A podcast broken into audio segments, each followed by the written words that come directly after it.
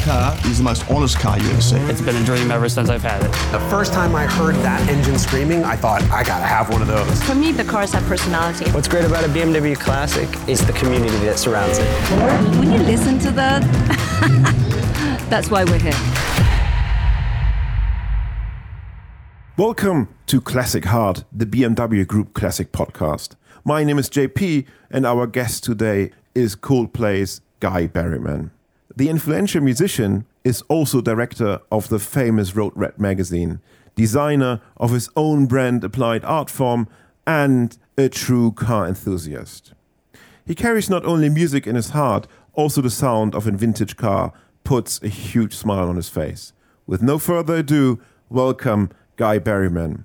Guy, where do we find you today?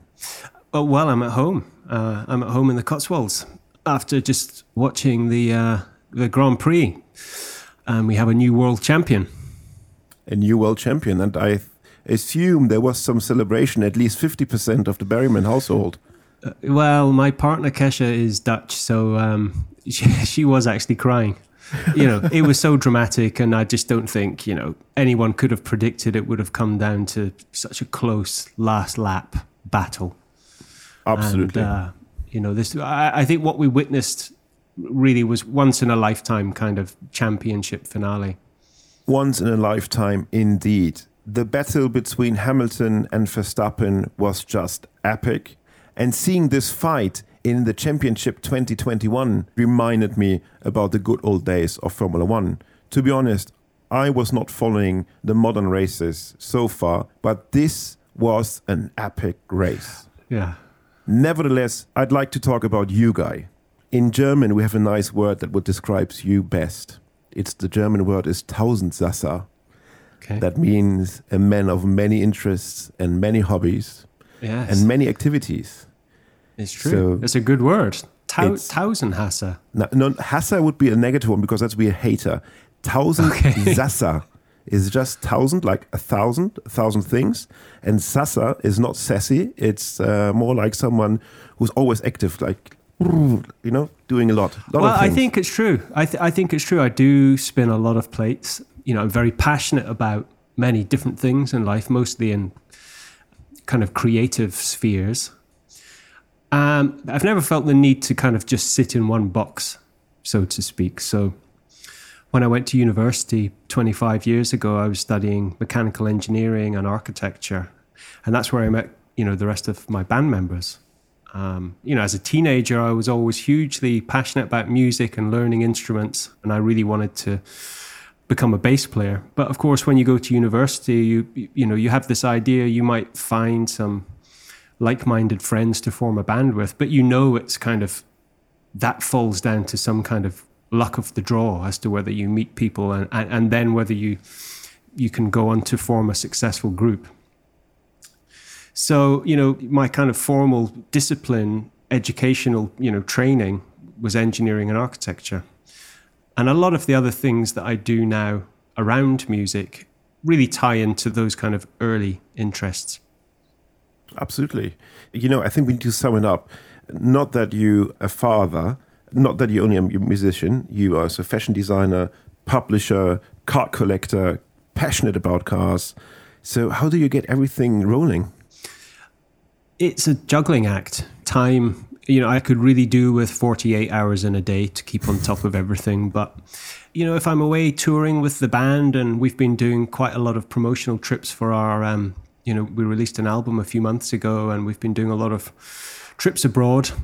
And you find yourself with a lot of downtime on these trips. So there's plenty of time to kind of keep in contact with, you know, Mikey at the Road Rat. So we kind of push forward the magazine remotely. And you know my design studio for the fashion label applied art forms is based in amsterdam. And you know we launched the brand in the midst of the pandemic so we very quickly had to learn how to work remotely. So i do spend a lot of my time communicating with people remotely to keep everything moving forward. But you know everything's coming from a place of passion so you just find a way to make it all work. That's for sure. And to be honest, uh, we have lots of horrible things connected to the pandemic. But one little positive outcome is that we learned to work remotely and doing stuff remotely. i agree And you described your studies of mechanical engineering. Was this in Scotland? I was studying in London. I went to uh, University College London to study mechanical engineering, and that's where I met the band. You know, we all we, we were all basically living together in uh, student halls of residence in central London. Fantastic. But I think that's everyone's dreaming about, right? Having his university band and then uh, making this a dream come true. Yeah, I think we were all quite passionate musicians. Uh, we all came to university with a hope that we would meet other musicians to form a band with. We worked hard and we got lucky, you know, and you need all of those things, I think, especially in this day and age when I think it's even harder to kind of get traction as a new musical artist. You know, we were very fortunate that all of those stars aligned and we met each other and, and things happened the way they happened. And are you the only car crazy guy in the group? Uh, yes, sadly, I am. so nothing to exchange with. No, I think you know my passion for cars really began when I was a small child, still living in Scotland. I was born in Scotland and I lived there till the age of twelve. And my father is a mechanical engineer, and in our garage at home, he always had his kind of pride and joy, which was a, a Triumph TR3A. And ever since I was a child growing up, it was in the garage up on bricks with kind of tarpaulins over the top of it. And over the years, it got covered in boxes and, you know, you, you couldn't really see any of it. But as a small child, I used to go in and lift up the corner of the tarpaulin and just kind of look at this very exotic shaped, you know, front fender. And uh, I was always chastising him to restore it because I just felt so sad for this car that he'd bought this. He he bought the car when he was in his early twenties. Really? And I just always felt so sad that, you know, he was never getting around to doing it up. So actually relatively recently, I would say in the last 10 years or so, I finally said to him, Look, Dad, you're never going to get around to doing this car up. You've got to just find the best Triumph TR3A restorer you can find, and I will pay for it to be done because I want to see you driving this thing. And so he did, and it was restored. And I believe it to be the most expensive TR3A in the world in existence. but I remember, I think, when was it? When was the first TKC where we met? I think it was the first issue of Road Rat, wasn't it? Or the second Yeah. one with Hamilton on the on the cover came out. yes, I think- it was a while ago.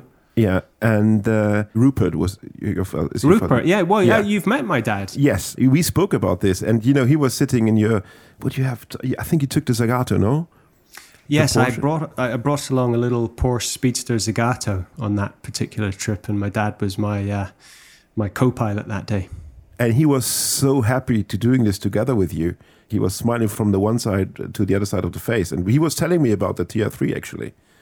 Yeah, well, he was just very happy to be there. He's a huge fan of Anthony Bamford, and he believes he's doing great things for British engineering, which I believe he is. And um, he and Anthony are in quite regular communication now. My dad shares lots of ideas with him, and he's always so generous and writing back to my dad, and always puts a huge smile on his face.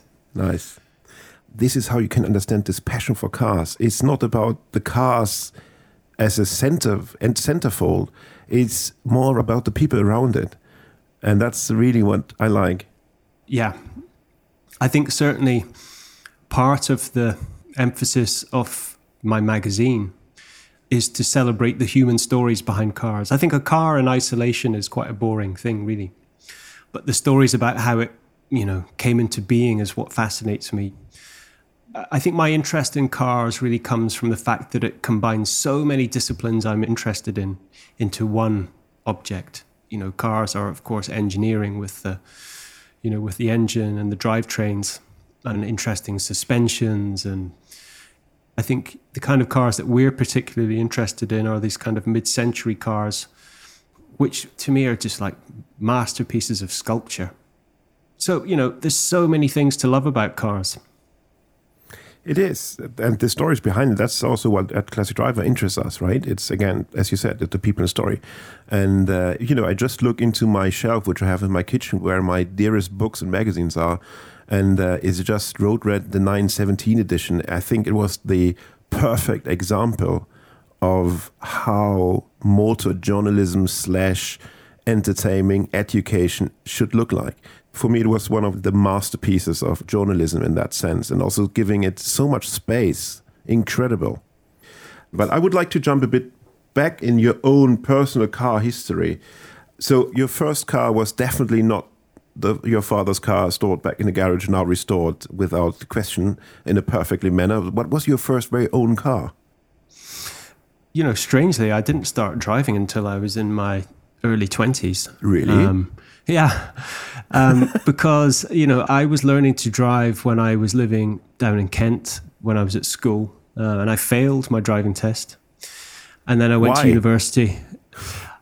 It's quite embarrassing, really. I, I don't, I'm I was- totally open. It's just you and me. well, it was very unfortunate. I was driving out of the test center at the beginning of the test, and um, and the exit was on a slight camber, and um, I stopped on a kind of an, an upwards camber, and um, I didn't use the handbrake when I went to pull away, and the car rolled backwards a little bit, and uh, unfortunately there was a car behind me, and I and I hit the car behind me. So technically, I'd failed my test before I'd even left the. Uh, the test, the test center. So you know, I'm embarrassed to say my uh, my driving skills uh, were not great when I learned to drive. So I failed, and then I went to university. And of course, when you're in London, you don't really need a car when you're a student. And then, and then I just finally realized I needed to, you know, get my license a bit later on. And the first car I bought was um, was a Mini, a new one of the new Minis. No, good decision though. Yeah, it was pretty good. It was pretty good. And then the second car I bought was, and this was still in my early 20s. I went from a Mini very quickly to uh, an Aston V8 Vantage, 2006 model. And then about a month later, I bought Ford GT. So, I, so I passed my test, and within a few months, I was I was driving around in a Ford GT. You have to cope up with the other guys, right? So that Yeah. was the reason why you'd go to fast lane. You have to keep up. So I moved very quickly into fast cars, but I have to say that it was never really me that mm-hmm. car. I've never really been into kind of modern, you know, performance cars actually. And so that car didn't stay around long. Really, my passion lies with cars from the 1960s, you know, mm-hmm. particularly European sports cars. Broadly, that's what forms my own personal collection now. Let's speak a bit about that one because, of course, I remember in 2017 you got brand new. There was a the Citroen SM joining, I think a German car from Göttingen or something like this, if Yes. I remember correctly. There was a Bugatti Veyron sitting there also, which Yeah. I remember. So it's really like it's a big span from an, a Zagato, uh, little Zagato Porsche to Citroen SM, Bugatti, and lots of other things in between. Porsche 914, all these kind of things like this. Um, so, how would you describe your taste in cars? Well, I think it's, you know, by the way, the Veyron is gone now. We can talk about that a little bit because, you know, that was a car that I bought not because I loved it. I bought it because I thought I was being clever. It's a stupid car. I really hate it, actually. and so now that that's gone, you know, my collection is really consisting of European sports cars from the 1960s mm-hmm. because they have the curves, you know, they have the shapes and, you know, they were styled by hand. And I just think cars that are designed in computers nowadays, they kind of all tend to look so generic and with all of these kind of details and inlets and wings. And I just really don't like them. Yeah. Even though there's this good old uh, design follows function thing, and I think design should follow function, but you can design it nicely. And now it's just looking more brutal. And they grew so much, they're so big, it's ridiculous, in my opinion. Yeah.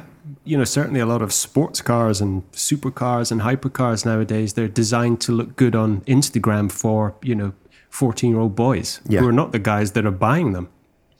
So my passion really just falls in that sweet spot of the 1960s. Everything I love is actually kind of coming from that era, this kind of mid century era, whether it be furniture design or music or cars or architecture. I just kind of really resonate with that style of design that period of design. I know you're really into learning all about these decades. I remember when we sat over coffee in your kitchen, you spoke about how much time you spend on researching cars you own or you want to buy. Where does this passion for research come from? You know, a lot of my cars I've sourced from strange places. I, I like to buy cars as projects and restore them myself so I can make sure they've been done properly. You know, I'm very nervous about buying a restored car because you don't know who's done it. It's shiny on the surface, but, you know, it's, it's hiding some pretty nasty things underneath and so forth. So I tend to buy cars which are super interesting, super rare cars in need of full restoration. And part of my process is doing this kind of, you know, kind of historical research. At the end of it, have a restored car with a full history file with all of the previous owners documented. And I'll quite often get in touch with some previous owners and quite often find old pictures of the car from when they owned it and put it together all in one box. So I feel like I'm doing the car a service by putting everything about it back into one place and preserving that, you know, not only the car, but the car's history for future generations because, you know, we are just custodians of these things. You know, they are going to get passed on to other people. And that's always been a, you know, a hugely enjoyable part of the process for me. I mean, I've even found previous owners of some of my cars that maybe sold the car 50 years ago or something and haven't even thought about it since they sold it. Yeah, I've got in touch with them and they said, "Oh, I think I've still got a door handle." And I'm like, "Ah, cool because I'm missing it." you know, so this part of the car gets reunited with the car 50 years after it kind of being taken off. Yeah, my experience is they're also like super excited about this because sometimes they sold a car because there was a need for selling because a new kid coming or whatever, or they they moving and then they have so good memories. But I listen often to like stories. You know, I met my wife in that car. She was not the last, but she was the best, right? So. I'm not sure if you would ever meet your wife in the car, but maybe something else. you know that's great. so if all cars need to go, which is the last one which will leave your collection? Ah, it'd have to be the 275 GTB. You know, it's an early car. It's a short nose. It's now in its original color scheme, which was um, Verde Pino with an orange interior. Very dramatic 1960s color combination. Sounds like. That would be the last one to go, I think. I'm happy for that decision because this car is my dream car. So if I could ever afford one, which is not going to happen in my life, but I'm super happy that I have some friends who own them, like you and George and others. So uh, I'm uh, from time to time able to drive with them, and so it's like this car is just fantastic. Yeah. well, it's got everything. You know, it's Ferrari, it's a V12, and it's just got a shape to die for. Yes. It's just the most curvaceous, elegant yet aggressive looking car. And very nice to drive, actually, because they aren't all very nice to drive. And more and more as I get older, I appreciate the cars which are nice to drive rather than just nice to look at. Yeah, agreed. Our jury president, Lorenzo, I spoke about this car a lot with him. And he was saying, you know what? But there's one problem with the car. I said, what is the problem? It's one of those cars who were, when they came out, they considered old and no one wanted them. They were not very popular. Right. People was like, oh, now the new Ferrari. No, the Ferrari looks like an old Ferrari because there were other things around that time which were looking more futuristic. And this one Such grew as? so well. Yeah. So it's crazy, no? That uh, now we see this as a design study of Italian car elegance. And it, when it came out, no one was interested in. Well, it's just the pinnacle of Italian styling, I think. Yes. It's got a slight elegance to it in the way that the 250 GTO doesn't. Yes. But of course, that looks amazing for other reasons. That was a racing car. Yeah. And that's an extraordinary, beautiful car as well, as everybody knows. But I think the 275 is just as nice. Let's speak about Alfa Romeo. Is there something in your collection we would like to talk about? Um, are you talking about the Villa d'Este? Yeah, of course. Well, I sold it, actually. You'll be very disappointed to hear. Um, Yes. I was getting on for about 30 cars in my collection, and it's just, I just felt I was carrying too much. And Yeah. you can't drive them all. For me, it's one of the most elegant, beautiful cars ever made. And I was very lucky to find it. And it was a complete restoration project. Yeah. It was a huge undertaking to restore that car. Um, and I had to find many specialists in Italy to remake certain parts that were missing. Yeah. It took many, many years to restore that car. So, you know, it's a 1940s car essentially. I feel much more comfortable with my collection being kind of firmly planted in the 1960s category. Yeah. And the Alfa Romeo has the name Villa d'Este. And the Villa d'Este is actually a very special place because at the Concorso d'Eleganza, it was the first time we met. Indeed. Tell us, what were your feelings when you first heard about that you're going to be appointed a judge at Villa d'Este? Well, I'm always very happy to be asked. And of course, that's a very prestigious one, world renowned, and people ship cars from all over the world to take part in Villa d'Este. And it's beautiful, and I love Como and the lakes, and I have a lot of Italian friends. And so it felt very honored, actually, to be asked to take part in it. So, given the nature of who I am and how obsessive I become about learning things, um, I'm very happy to put my knowledge and my experience to some kind of practical use beyond my own personal restoration. So, And when you'd been there the first time, what were your expectation and was it met? If so, well, I think out of all of the kind of concours events, I think Villa d'Este is the one with the most serious nature, perhaps. The judging is taken very seriously. There's rules and there's uniforms, and you have to wear a funny hat and a blue blazer and khaki trousers, and you know, so it feels very formalized, which I was expecting. Um, I just think that we can kind of soften up this whole thing a little bit and uh, approach it in a slightly more light-hearted way the days can be quite long and quite hard work, and it's difficult sometimes being a member of the uh, the judging team because you sort of look at everyone else having a much more chilled out and relaxed time, having fun, and we're working. exactly. So I do quite like just going to the events and not being part of any juries or, or having uh, you know any obligations for the day. But you know, it was a fantastic experience. I was very happy to take part in it. We had this class of supercars in this year. Is that? Do you think that's the right direction? I don't think there should be any classes of cars which are excluded. Mm-hmm. You know, we have a lot of mark specific events which are great. You know, I think the Luftgekühlt event is fantastic if you're into Porsches. And there's all kinds of local club meets where you bring along a specific make of car. But I think these big events should really be trying to appeal to a very broad range of society. Yeah. And, and that involves bringing in newer cars into the mix. So cars from the 90s, fantastic, and there's beautiful cars there and fantastic stories there to be told. And even newer cars, you know, from the 2000s. I, I think inclusivity should be the direction in which all of this travels. Agreed. Absolutely. It should be always like a mirror of society at its time. And let's not forget that the Concours events were a presentation of new cars. It was not like we're showing old cars. When it was founded in 1929, it was the show off of all the coach builders to advertise their cars. So it was always modern cars in it. I think people like you and I, Philip, I think we have a responsibility to fly the flag for car culture and make Yeah. sure it keeps moving in the right direction and make sure that new people are allowed access to these events. Yeah. You know, especially now, you know, we're approaching a very interesting time for cars because the end of the combustion era is in sight. Yes. So actually going forward, we can talk about combustion engine cars in a closed context, which I think is going to be very interesting. And it's something we talk about a lot on the road rat and we're very excited about because there's a full stop coming as we move into electrification. So Yes. the story of the combustion engine car is a closed book, which I think makes it a very interesting and fascinating way to keep telling these stories. Yeah, I'm sure you know we will have a situation where car events like the Concours event around the world will still happening, uh, where we say, you know, this is the last version of a combustion engine in serial production, Exactly. right?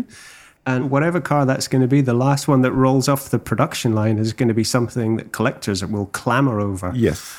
You know, Absolutely. maybe, maybe it's a Ford Fiesta or something. I mean, I don't even know if they still make a Fiesta, but I think they should. wha- whatever car that is, it's going to be a very significant automobile.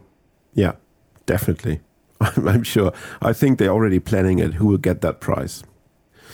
Let's speak about the present. Tell us more about Road Rat. Why was Road Rat needed?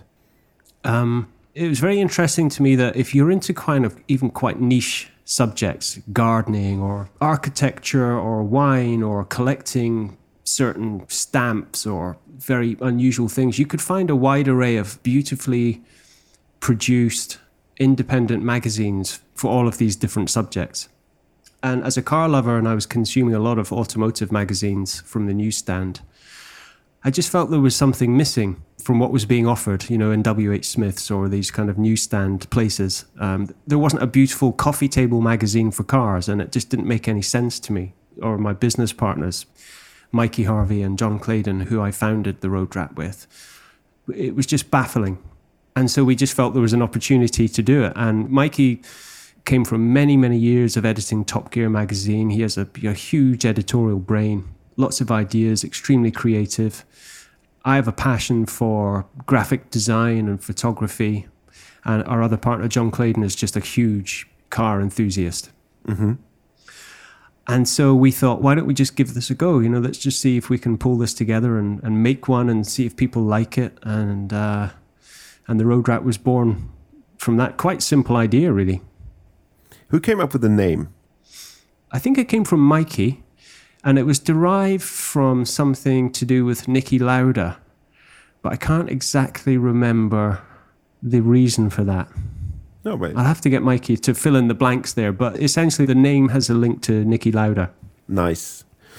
Everyone uh, who's listening and have no idea what Road Rat is, for me, it looks like an absolutely design and art piece. Every cover looks fantastic. You have special edition covers, always very focused on one or two topics in detail, and then lots of stuff around it.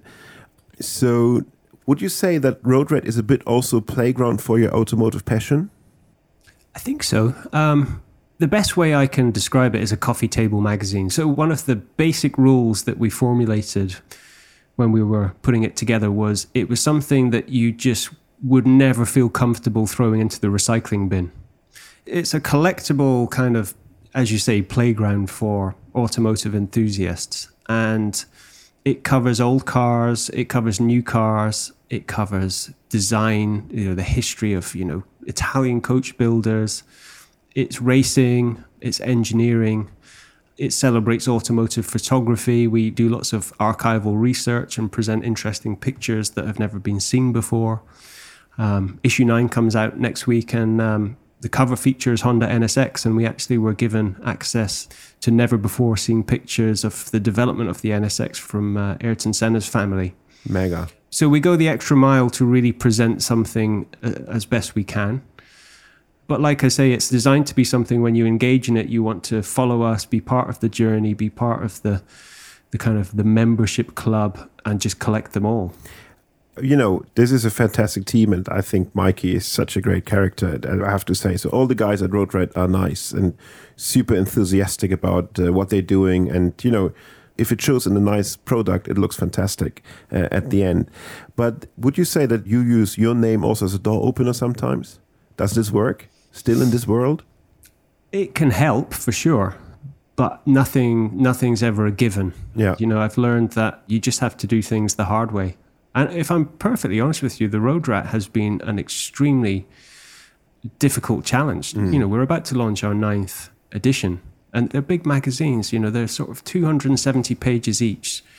You know, and it's built around nine central features, which are extremely well documented research pieces. And then, of course, we have the beginning of the magazine with smaller sections and the end of the magazine with kind of smaller, more digestible pieces. But it's a huge challenge, and there's been many a dark moment on the you know on the journey. Um, you know, just questioning why we're doing this. You know, because publishing is hard, but we're all extremely excited for the future of the magazine. We've got some great plans for the next 12 to 18 months, and I think we'll see the Road Rat expanding as a brand into different types of content beyond the magazine.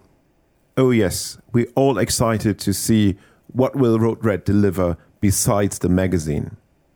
But speaking of today and Corona times, we recently all had unusual free time.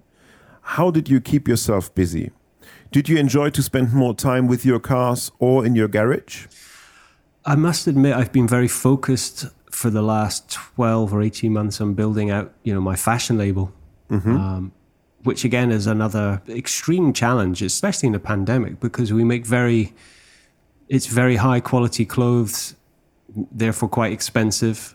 And we launched it when everybody was in lockdown and everybody was worried about their financial situation Yeah. so to be a new brand selling expensive beautiful, expensive coats. Uh, it was, eh, you know, it was really quite tricky. Um, so I must admit, I haven't been fully engaged with car events. Well, there hasn't really been a car events, and you know, True. For a while, and I do miss them.